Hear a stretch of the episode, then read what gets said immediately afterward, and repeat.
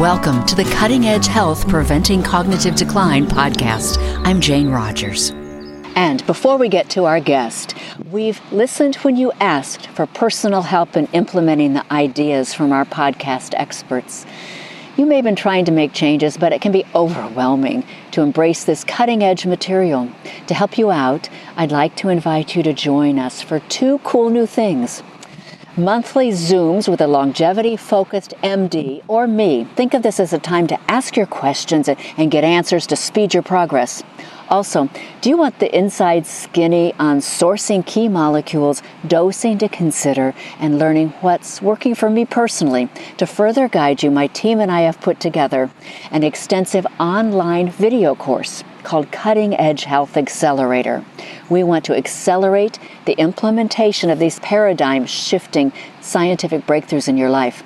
Both these come together in one package to make it easy to slow aging, to be sharper, to live longer, look better, and have more energy.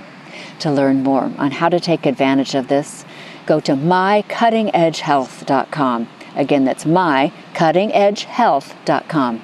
Use the coupon code JANE10 at checkout to get 10% off. Our way of saying thank you for being a listener. And now, on to the podcast. How do you go about reversing memory loss in its early stages? Dr. Kat Toups is a functional medicine psychiatrist in the Bay Area. She's now running the second clinical trial of the Bredesen protocol to help restore cognitive function. From her background, she's convinced there is not a one pill solution for Alzheimer's disease. So I would like to welcome to this podcast just a wonderful researcher. Her name is Dr. Kat Toups. And you may have heard me talk about her before because, Kat, I've just been such a fan of yours for what you have done with helping people with mild cognitive impairment. Deep bow to you. Thank you. Oh, well, my pleasure. It's my passion. I, I love to help people. So it's great that we're finally getting these tools to really move the needle on something like dementia. Yeah. So, for someone who doesn't recognize your name right away in this field, can you tell people just briefly what you did with the Dr. Dale Bredesen protocol and the study that you completed, and then where you are headed now with now a larger cohort. Okay, well, let me back up just a tiny bit. I'm a psychiatrist by training and a geriatric psychiatrist, and I've also been a researcher throughout my 30 some odd years of my career. Who's counting at this point? but um, I used to run a clinical trials research center, and I have been the principal investigator on over 100 clinical trials. And I did quite a few trials with Alzheimer's and definitely several in MCI. In the older days, MCI was a newer construct than it is now. And all of those trials failed. I did over 20 trials for Alzheimer's, and I did trials with all the drugs, the older drugs now that are out there with the Aricept mm-hmm. and Namenda and things like that. And when I say failed, they might have had some improvement, or the delay. Really, it's it's not that people improve, but it's mm-hmm. a, it delays the decline. So they're not really getting better. And even back then, when I was still doing clinical trials, pharmaceutical trials, we did have anti-amyloid drugs that could wipe out all the amyloid plaques in the brain. And the pervasive thinking in the pharmaceutical industry, well, if the amyloid is causing the problems, let's wipe it out and people will be better. And that seemed like a reasonable thought, but it doesn't turn out to be true. So even some years ago, we had drugs that we could show on the PET scans that amyloid plaques were reducing, but people did not get better clinically. And that's all that matters, right? We need yeah. to be better clinically. Yeah. So while I'm doing Alzheimer trials, I suddenly started becoming very cognitively impaired myself. And I was 50 years old and I had become allergic to everything. I had, you know, what I later learned was multiple chemical sensitivity and my immune system was going crazy and my brain didn't work. And I would test my patients for the cognitive mm-hmm. testing using three words that I had used for more than 20 years, and I could no longer remember those words.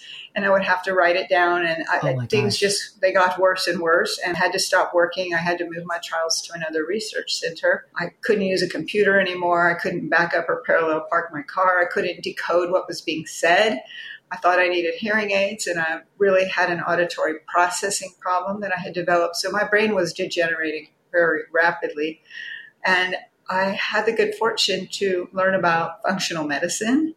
And I immediately saw the utility of this whole, and we, you know, Dr. Bredesen likes to call it precision medicine, but it's similar. The idea is root cause resolution, right? What are the causes that are contributing to factors like our brains degenerating?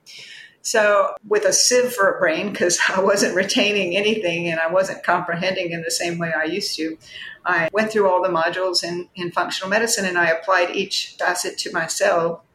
And I gradually got better and I got my brain to come back online. Oh, fabulous. Started practicing functional medicine, helping other people with both psychiatric and cognitive disorders, and then had the good fortune to meet Dr. Bredesen early on.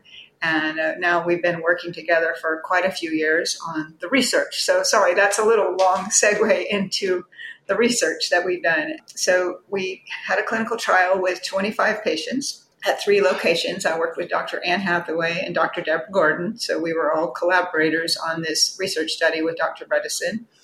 And the exciting news from our study is it was a nine month trial. Everybody had an active functional medicine, precision medicine treatment, which is different for every person. You know, it's people say, well, what did you do? Well, that's kind of a long story when you look at individually what we did because we need to figure out what are the factors for each person, and we can definitely talk more about all those factors. But the upshot of the study is that 84% of our patients had improvement. And when you think of comparing to now, we have these newer anti amyloid drugs that are coming out on the market. Nobody gets better in those studies. And the latest one that has the best statistics that just came out, it slows the decline by four to seven months which is not much. No. Right? I mean, no. in the scheme of things, if you think of when somebody's diagnosed with Alzheimer's, for many people, it's about a 10 year process from diagnosis to death as the brain mm-hmm. degenerates. So, okay, say you're at the top of that range, you seven months of slowing, but you don't get better. Mm-hmm. I don't see much utility in that. Of course, there's huge risks with those medications. I think it's up to 24% of people have brain bleeds from the medication. So as it's clearing the amyloid plaques and the way the mechanism works somehow and it's disruptive to the blood vessels in the brain and people have bleeds. And in, you know, several of the trials, I think the last two different drugs, three people died in each of the trials from the brain bleeds. So there's a high risk with those drugs for very little payoff. Mm-hmm. So it's, it's, very exciting for the work that we do. And look, uh, let me just first off say, can everybody get better? We're not ready to say that. I'm not ready to say that. But we look at the numbers and we look at the statistics. We had 84% of people that had some or a lot of improvement. I mean, some of my patients went from mild Alzheimer's to completely normal. Wow. And so this is lasting. This isn't something that just lasts for a couple months you're fixing them. And as long as they continue to pay attention to their trigger points, their issues, and we'll talk about some of the issues that that you see most commonly, but as long as they pay attention to those, right. you're saying this is a lasting brain fix. But you made a really important point. As long as they continue to work on the program of what's helped them to get better. I see this happen sometimes with cancer. People change things. They get treatment with the cancer. They say i'm cured of my cancer. Mm-hmm. now i can go back to eating my you know high sugar diet and you know not getting enough sleep and you know and their cancer comes back. No surprise right? Mm-hmm. it's the terrain. It's the environment. And if you go back to what you did before that caused the problem it's going to come back. So we've definitely had people more than 10 years out. I'm more than 10 years out let's see, it was 14 years ago that I had to stop working for three years. And what I find, and I believe, Jane, in hearing some of your story, I think you found this as well with your own work on yourself. Mm-hmm. My brain gets better and better. Yes. Because I'm constantly doing things yeah. to improve it. And so, you know, when I look at where my brain was five years ago, and actually I can tell you more about NeuroQuant uh, MRI scans, and we can actually, you know, see things like the gray matter percentages in the brain that can show that the brain is improving its connections. So, yes, it's a really good point. And I had one patient, I, I warned him that he's going to run out of his nine lives. You know, I don't know how many lives it is, but he was treated with this method with one of my friends in Florida, who's also one of the investigators in our upcoming study. Actually, our, it's not upcoming, it's finally launched. Uh, but this guy got better. And then he moved from Florida to California and he kind of stopped doing everything in his program. I mean, he did some of it, but he really regressed again. He, he fell off the map cognitively. So I went through everything, got him back on what he needed. He got better again. And then COVID hit and he didn't have the wherewithal to keep everything up and he crashed again. And then we got him back on the program. Wow. Go, but you can't keep stopping and then expect you're going to get fully back to where you were, yeah. is what I think. Yeah.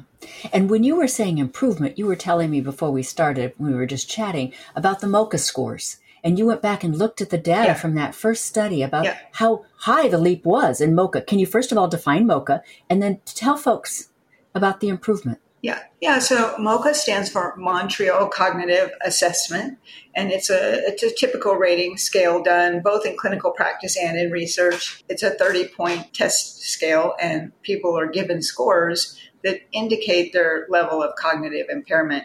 In the old days and in more advanced dementia, we use the Mini Mental Status Exam, mm-hmm. um, but the MoCA is uh, designed to be more sensitive for uh, mild cognitive impairment, which is you know, considered an earlier phase of Alzheimer's. Everybody with MCI doesn't always go on to Alzheimer's, and that's where we can, of course, you know, make a difference when people are just starting to have symptoms.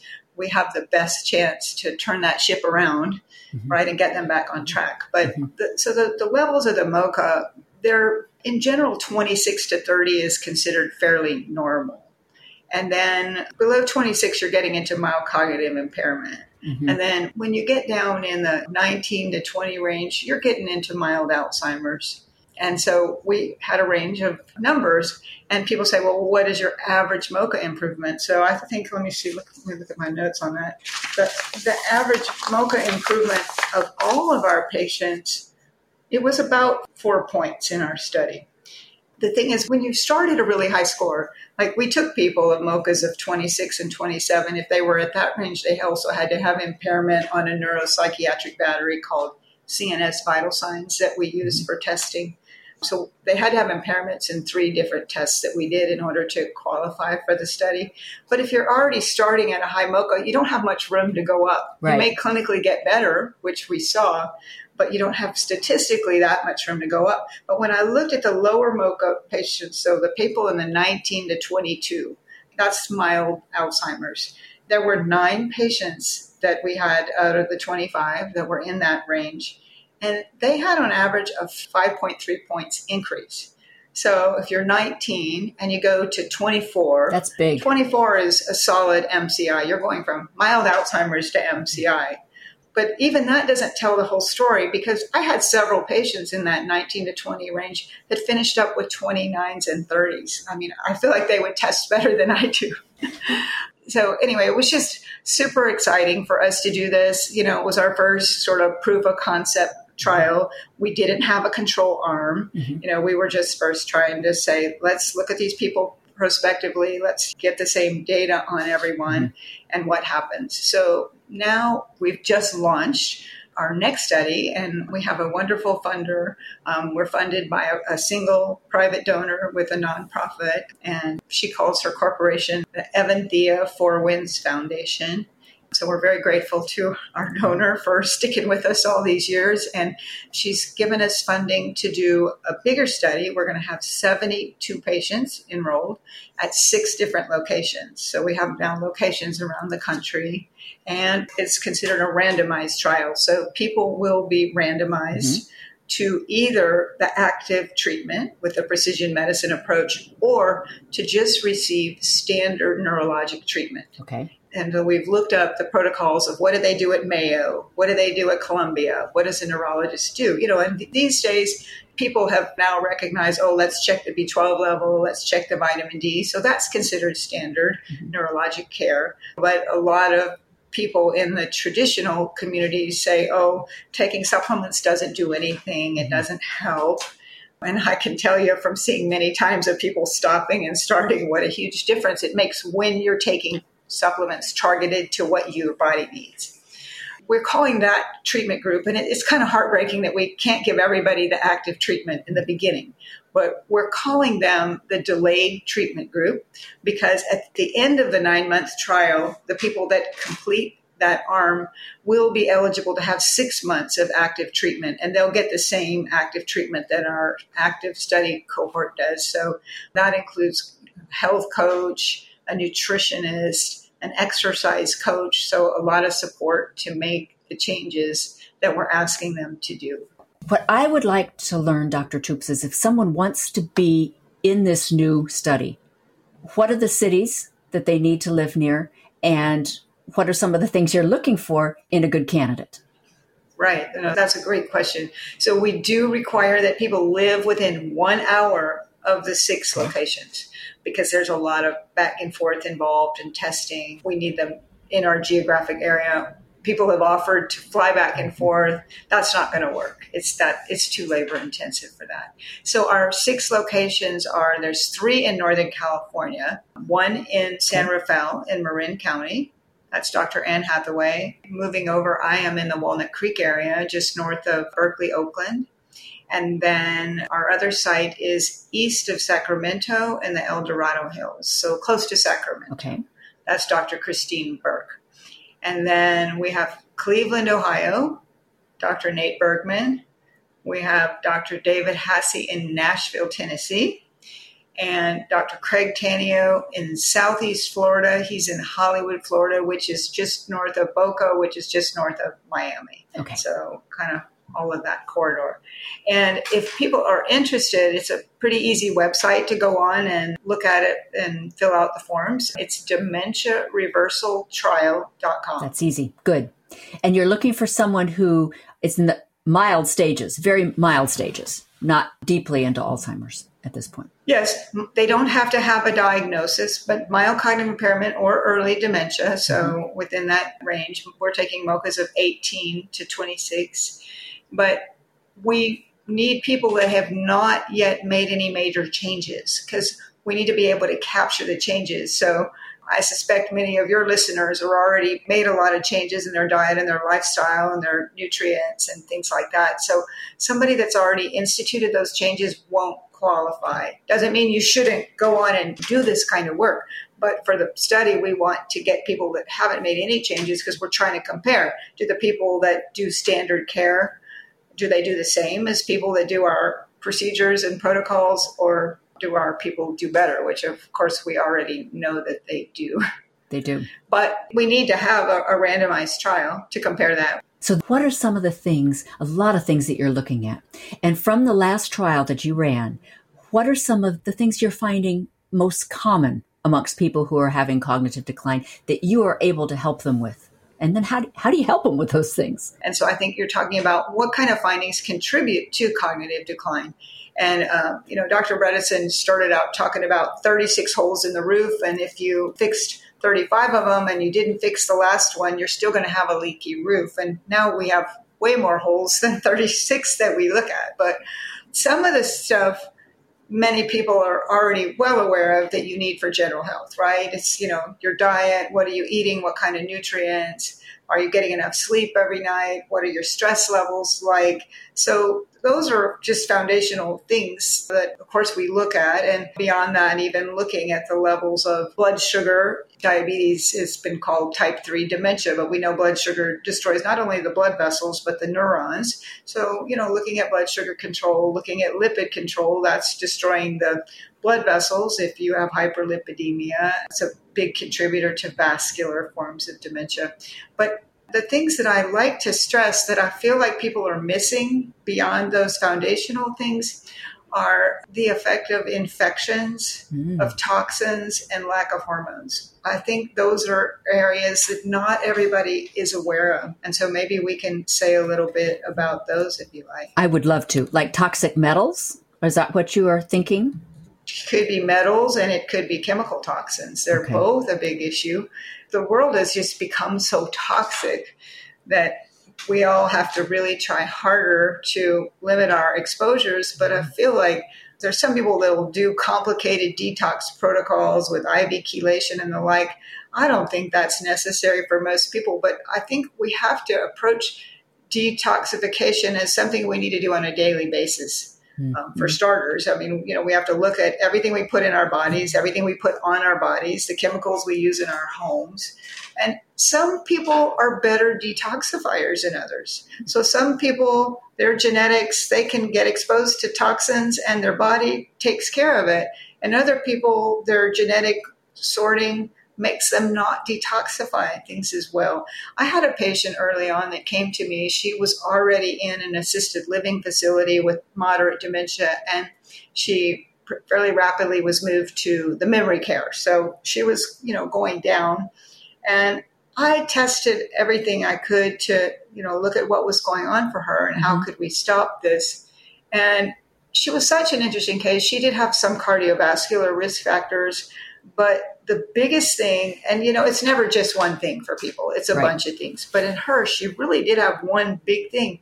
When I tested her levels of chemical toxins, um, at that time we were using the Great Plain Labs tox test, TOX, and right now they're not doing it. They've stopped doing it and they said they were recalibrating machines, but it's been eight or nine months. And so we don't know if that test is going to come back. So we're using the real time labs in our next study for that. They stepped up to the plate. And the tox test and this lady's panel, if you have one thing in the red or two things in the red, that's considered really significant. But she had nine or 11 things in the red. I mean, just almost every chemical was just off the charts in the red. Ooh. And so it's very interesting. So then what do you think? What is her environmental exposure, right? If somebody worked in a chemical plant, if somebody was in an agricultural area where they're spraying all kinds of chemicals on the fields, you know, there, there are certain people that have high exposure to these chemicals. Well, guess what she did? She was a school teacher. She didn't have. She that. didn't have any high levels of toxic oh. exposures. And her daughter said, You know, my mom and my parents were always health conscious. We ate clean food. We didn't have a lot of exposure. So, what does that tell me? She doesn't detoxify well. Her genetic makeup means that she just accumulated everything that she got. And so her daughter was in her 50s. And I said to her daughter, You know, I think we better get you tested on this and see how your toxic hmm. load looks right? And it turned out her daughter also had pretty high levels of toxins. So it can be the chemical toxins, it can be the heavy metals, both mercury and lead are known major factors with neurodegeneration. And the mercury, it's interesting. I found quite a few people in my study with high mercury levels. I always test for it. And most of that mercury is coming from mm-hmm. seafood and how polluted the oceans have become. And when it's from that source, it's not super hard to clean this up. I would take people off of all seafood a period of four to six months. I would give them a little liver support to help detoxify further. I like sulforaphanes. I really like Avmacol is a product that I like. It's a really nice sulforaphane. And I could see very high levels of mercury come down to zero in six months. So it didn't need fancy chelation mm-hmm. to get that down, but you can be assured if you leave your mercury levels high, it's known to eat up the brain the saying mad as a hatter came from the hatters in the old days that would make hats from felt. And the way they made the felt involved processing the fabric with mercury. And they all became, quote, mad. Yeah. They had neurodegeneration from that mercury exposure. So that's what I mean by toxins. It can be metals, it can be chemicals, and they can be lurking all over your own household. Mm-hmm, they can. So, detox is a daily thing. We also uh, recommend using a lot of sauna and sweating. Mm-hmm. Um, there's definitely nice data showing that we can, through the sweat, we can mobilize chemicals and metals with the caveat that I tell people if you're, you know, doing a sauna, you're doing hot yoga, you want to wipe the sweat off while it's coming out. Mm-hmm because you don't want it to reabsorb. You're just getting those chemicals out, and then you need to get them off, and then you need to go jump in the shower and get some soap and wash mm-hmm. them off. But we've also seen that as an effective adjunct. So if people are higher on the chemical burden, then I would be encouraging them to add the sauna in as well. And there's nice data on the benefits of sauna for dementia. I know Dr. Rhonda Patrick has done some great mm-hmm. podcasts about this highlighting the study done out of Finland. And they compared men in Finland historically, it's kind of part of the culture to do daily saunas. And they compared the men who did daily saunas had a dramatically lower risk of dementia. And they compared them to the three time a week sauna, their risk was higher. And then the once a week, their risk was higher. So it's quite a mm-hmm. major improvement that people can get just by incorporating regular sweating in their lives. You meant you. So that was one of the things the tox, the infections, and the hormones. You also mentioned the sulforaphane. What was that product again? Oh, Avmacol, A V M A C O L. Okay, wow. They've done some research even in autism and schizophrenia mm-hmm. and showed benefits. There's some talks you can find about their product on YouTube with one of the child psychiatrists that did the autism studies. And so I do like companies that do research. You know, they're investing the money to show that their product works. And I started using that for brain fog from mycotoxins. I learned about it originally from Dr. Sharon Hausman Cohen, who mm-hmm. runs IntellxxDNA which has fantastic um, DNA panels. And she might be interesting for you to interview because mm-hmm. she really has taught me a lot about the modifiers genetically within Alzheimer's. But she mentioned that the Avmacol product had been so helpful for her patients with mold and mycotoxin exposure because you get a lot of brain fog. And now the whole world knows after COVID what brain fog yeah. is, right? Because COVID likes to go after the brain, and many people now are experiencing this brain fog. And she said it was super helpful for that. And, and I have to tell you a little story. So when I learned about it, I got some to try out, and my assistant in my office got some to try out. And I went away for almost a week to give a talk. And I came back, and my assistant looked totally different. And I said, Oh my God, what's going on? You look fantastic. He got a big smile and he said, It's the Avmacol. And he had been treated for both Lyme disease and for mycotoxins and it basically slowed down his brain processing. Very smart guy. It wasn't his IQ, it was his processing from what was happening to his brain. And after a week on the Avmacol, his brain was just clicking, like I could see it uh, dramatically. So we became, both of us became big fans of Avmacol at that point. That's great. They have an interesting protocol that they recommend for some people that are in need of more detoxification. The standard dose is for an adult is two a day of their regular strength Avmacol. Mm-hmm. But if you really need to clear out stuff, they recommend going up to eight a day. So they say start at two, the next day go to three, next day go to four. Just bump it up as fast as you feel like you can mm-hmm. tolerate it, up to eight a day. And they're kind of little, so it's not that hard to pop a few. And then they recommend taking eight from like two to four weeks. And I kind of gauge if somebody really needs a lot, I tell them maybe you should stay on this for a month. And then you gradually taper yourself back down to the two a day as a maintenance dose. So my assistant, he ended up going to 10 a day. He just felt better at that dose and he stayed there for a while and then tapered back down. So anyway, interesting story. It was so dramatic that I've been a fan of that product. And I have a lot of colleagues that use it and also feel like it's helpful because when the brain is foggy, it's because things are gumming up all our biochemistry and physiology yeah. and causing inflammation in our brain. So the sulforaphanes definitely, they say that this product regulates 200 phase 2 liver detox enzymes. We have all kinds of different enzymes that our liver is using to support us. So this really helps to upregulate those and make them work better. Thank you for that tip. That's wonderful because mycotoxins and Lyme are both things that I'm recovering from. And I try to take sulforaphanes, but I didn't have a great product. So yeah. thank you. Tell me about hormones. What if a woman's already well past menopause? Is it still okay to start hormone replacement? Well, there's a a simple answer and uh, what does the medical community say? The simple answer from all the research that uh, I'm in a study group with Dr. Bredesen and these other investigators and you know working with brain research and treatment for a long time and we've looked at so many studies on the hormones.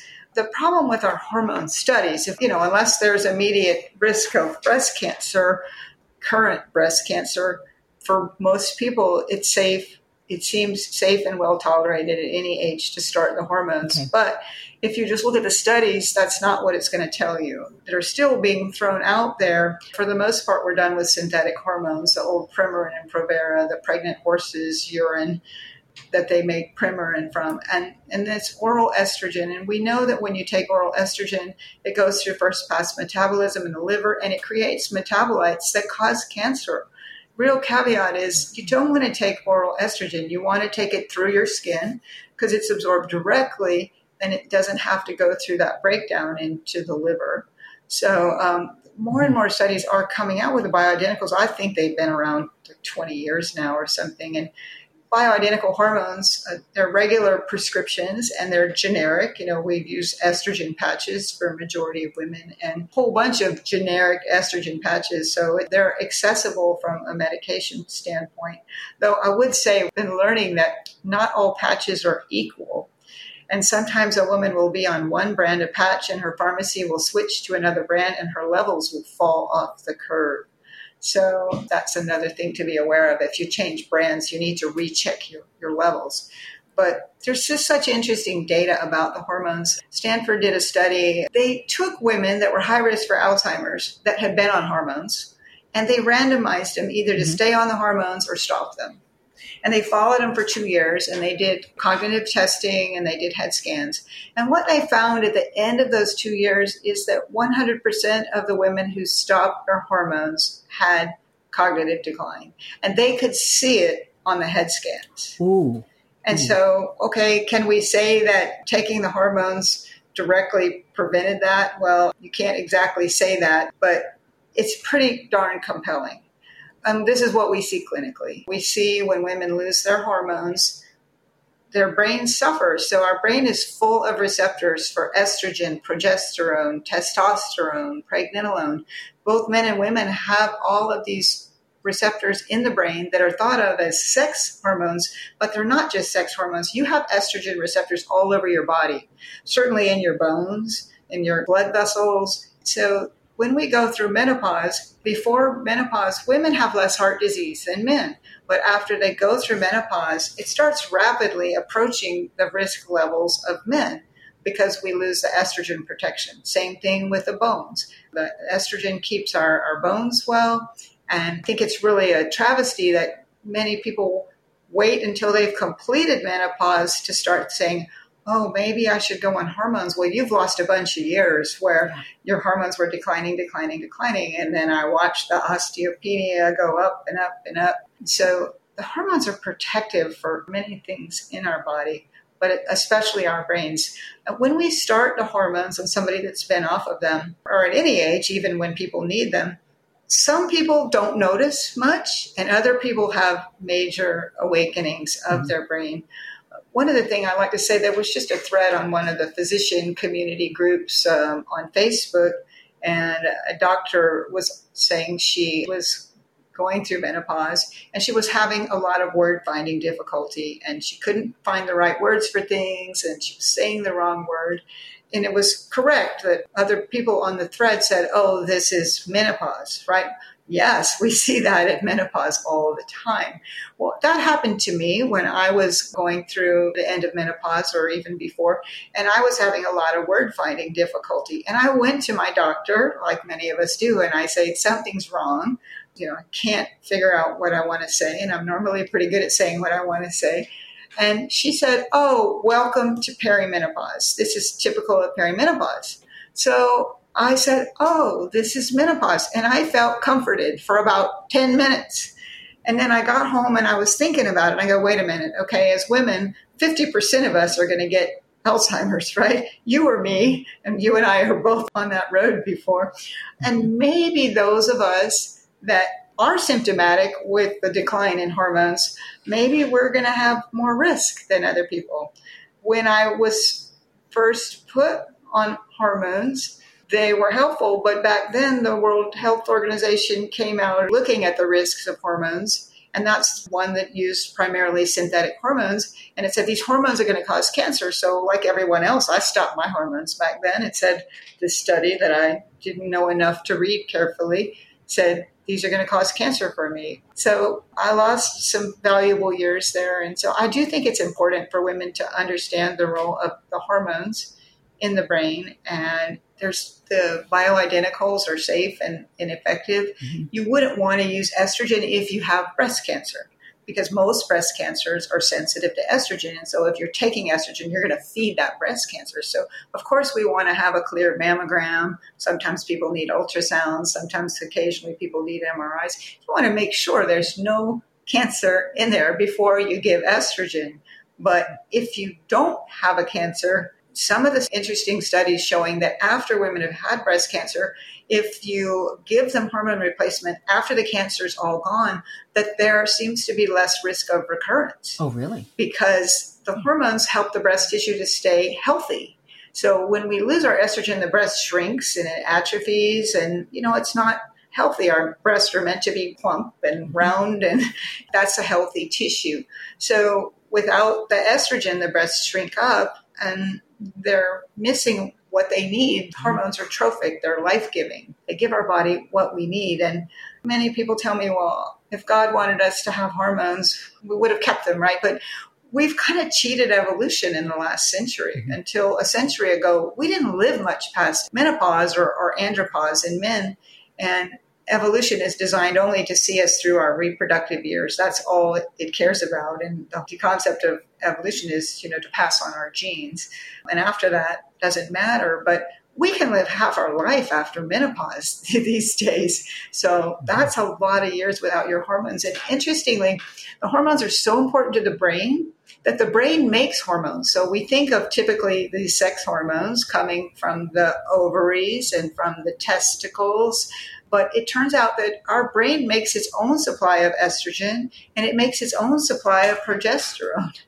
The problem is that we can disrupt the brain making those things by the effects of toxins and infections and mycotoxins and stress and depression anything that you know is inflaming our brain can disrupt the hormonal the hpa axis the hypothalamus pituitary adrenal and even to the gonads. So anything that disrupts the brain is going to mm-hmm. disrupt the production of the, the, brain hormones. So I'm a huge believer. We use them safely, I think, and cautiously. I see too many of my patients go to gynecologists. They, they might be put on hormones, but they don't measure the levels. So how do you know? Is that enough for that patient? Is that level too high for that patient? I don't think we need to have patients on these super physiologic levels I do know some. I have a friend that I respect the heck out of that is a brilliant integrative gynecologist, and she's taught me a lot of things, especially about these effects of estrogen all over the body. Mm-hmm. But her read on things, she likes to use higher levels of the estrogen in the blood than I feel comfortable with. And so we have ranges in our groups that we've decided on that, you know, we think move the needle. It's like give enough but more isn't always better with most things, right? There's a sweet spot. Mm-hmm. So it's just give enough of the hormones and you can measure the levels easily. Quest, LabCorp, you know, estrogen, progesterone, testosterone.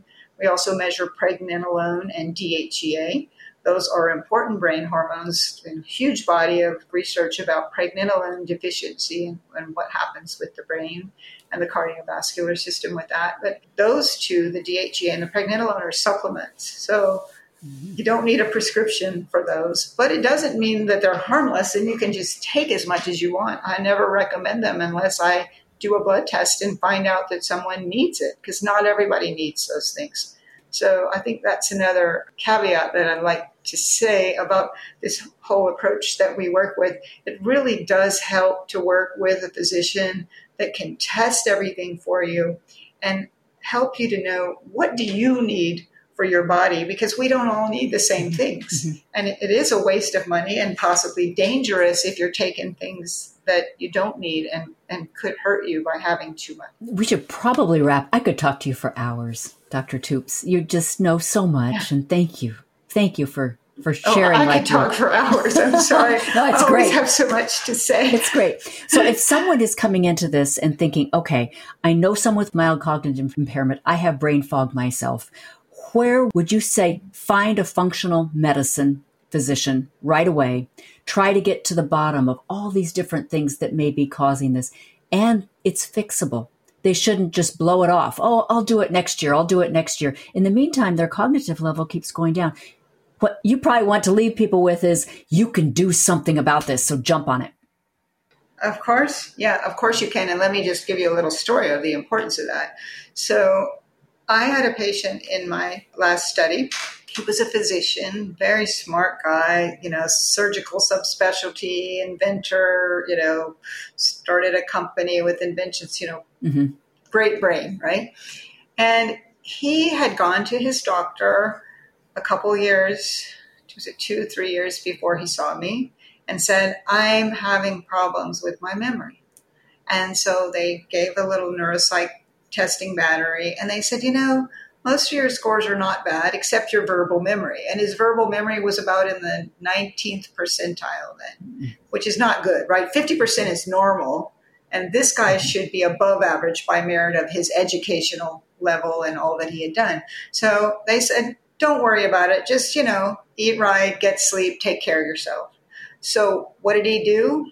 Mm. Nothing, right? His doctor said, oh, you're okay. It's not that big a deal, right? So he did nothing. And then, you know, two years later, he heard about our study, did all the testing, and of course, he qualified for the study. And at that point, his verbal memory had come down to like the ninth percentile or something. He had lost ground, and it was in the toilet. That's in the toilet. Um, and he was having a lot of trouble, you know, functioning, and you know, he's trying to remember everything in meetings. And so yeah, I think this underscores, you know, the danger of ignoring it and your doctor saying, "Oh, we all have senior moments. We all have, you know, some change in our brain with aging," and that is not true. And so let me just tell you, this guy finished back up at the 95th or 6th percentile at the end of the study. So he went from, you know, this major problem and thank goodness it wasn't too late to take him back up to normal but yes, so I would say don't ignore these things. You know, there's something now in the vernacular called subjective cognitive impairment. And that means when I think I have a problem. And if your spidey sense or your intuition says, gosh, I think I'm having a problem, pay attention to that. And, you know, sometimes there's low hanging fruit that can be easily addressed. But obviously, you know, as I mentioned earlier, foundation of general health, right? Eating right, exercising. Exercise is a huge and free thing that you can do every day to help your brain. But the two best validated things we know for neuroplasticity and make new connections in our brain are exercise and hmm. meditation. And you don't need a lot of money to do those things, right? That's something that everyone can do. I could go on and on about the specifics, but those two things are great. And meditation doesn't have to be sitting in a lotus position. And meditation is basically it's mindfulness. Anytime you sort of turn off your brain and come into your body and be present in the moment can give you those benefits. And I tell people, look, go on a walk and leave your cell phone and just be present and, you know, listen to the birds and listen and smell the smells and watch the bees fly by and just be present and shut off all that chatter in your brain. That's a meditation. So, anyway, those are things I think everybody can do work on their basic health. But I am a big believer in testing. And I think it's one of the criticisms leveled at us in functional medicine. Oh, we test too many things. Well, how can you know until you test it? I find the craziest things by testing. And, you know, many of them are very easy to correct. But if you don't correct them, I mean, you've got to keep your thyroid hormones regulated. We have an epidemic mm-hmm. of thyroid disease these days. Whole Hashimoto's was not even a thing when I went to medical school in the 80s. I don't even remember learning about it then, you know, but now it seems like every third or fourth person yeah. that I see has Hashimoto's, which is an autoimmune form of thyroid disease. So autoimmunity is something that we test for. And I can't tell you how many people have no idea that they're suffering from autoimmune diseases or you know their T cells aren't working, their immune system isn't working. We've learned a lot about the immune system because of the effects of COVID on the immune system, but there's many other diseases and viruses mm-hmm. that I test for that affect the brain and affect the immune system. And we have protocols and things that we can do to help lower the, the load and the, the levels of those infections, both viruses. Lyme disease is a huge thing. I found quite a few of my patients clearly had had Lyme disease, and then it's trying to determine is it still a factor for them? Does it need more treatment? Because Lyme disease is just like syphilis. Mm-hmm. It's a spirochete, like in the same class as syphilis. And most people have learned somehow in their childhood that in you know the 1800s a man would get syphilis and he would get over the STD component of it, but down the road he would go crazy, go mad. That was the you know the terminology for dementia back then because it was mm-hmm. eating up their brain. So uh, there's an interesting case of a woman who was treated supposedly successfully for Lyme disease and she became demented and died. And they autopsied her brain and they found live mm. oh. spirochetes oh. in her brain. Oh. So, you know, that's a, another hidden infection that if you go and get a test at Quest and Lyme, it's not going to tell you whether you have Lyme disease because they're only testing for one or two strains and there's many many strains of lyme that they don't test for they also don't test for all the bands so when they test for lyme the first level test they run an electrophoretic gel and the different proteins migrate in a gel and make bands when they stain them and there's a number of bands that will indicate reactions to different components of the lyme organism and they threw out the ones that were affected by the lyme vaccine now, the Lyme vaccine was many years ago. It was only used briefly because there were problems with it. And so very few people have had that mm-hmm. vaccine. And yet, all of the testing at our top two lab companies, LabCorp and Quest, is based on, oh, they might have taken that vaccine, so we won't test them for all these other bands. So we have to use outside specialty companies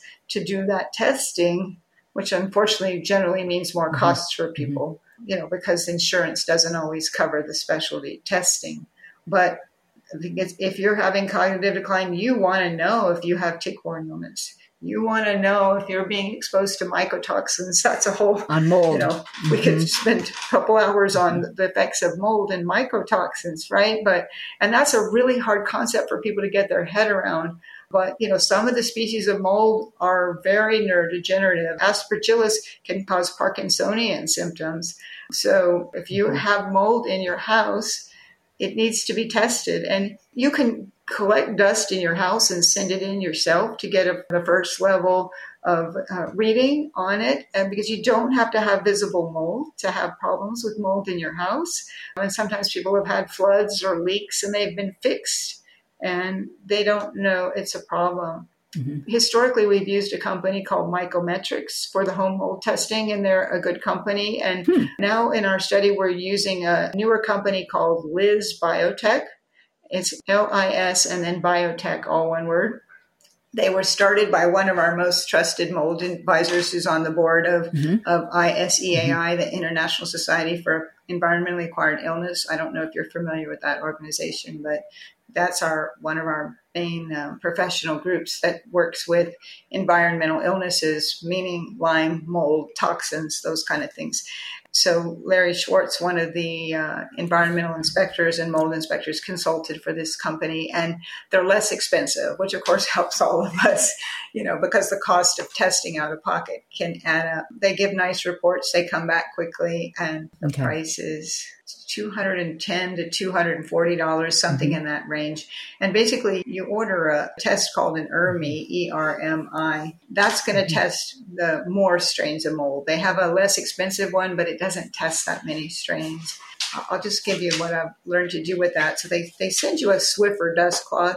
One of my trusted mold inspector people from ISEAI organization taught me this when he inspected my house he said, fold it in quarters and you're going to collect dust and you just want to make that one quarter as dusty as possible because when they get it, they're going to vacuum off the dust and then they PCR test it to look for the different strains genetically that are there and how many of them. So if the dust is kind of concentrated, it's easier for them to vacuum it off.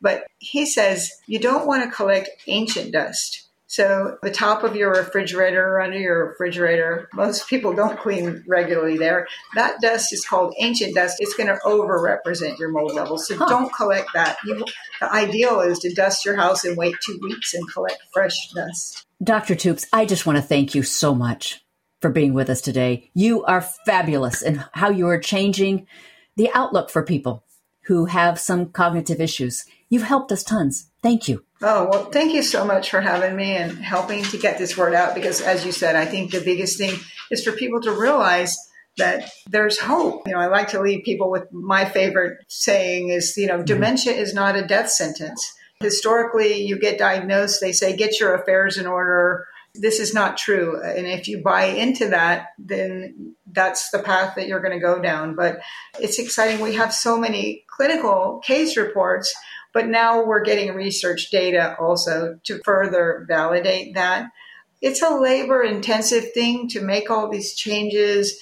and invest in it. But once people get comfortable with doing that, other than the cost of whatever supplements you need, it's not an ongoing expense. If you have to go in assisted living around here in the San Francisco area, it's well over $100,000 a year. To me, it's like invest, do what you need to do, but to understand that there really is hope. And the sooner we catch these things, the better keeping up with these things. You know, as you start moving up into your 50s, we're seeing dementia younger and younger because of what's happening in the, the toxins in the world. So don't ignore it and don't let it become a death sentence. Boy, thank you. Thank you. Wise words. You've been listening to the Cutting Edge Health Preventing Cognitive Decline podcast. Any information shared here is for educational purposes only. Guest opinions are their own. This podcast is not responsible for the veracity of their statements. Do not use any of this information without first talking to your doctor. Cutting Edge Health, LLC, is not responsible for what may happen to you if you use their information in place of official advice from a medical professional. Thanks for listening. Be well.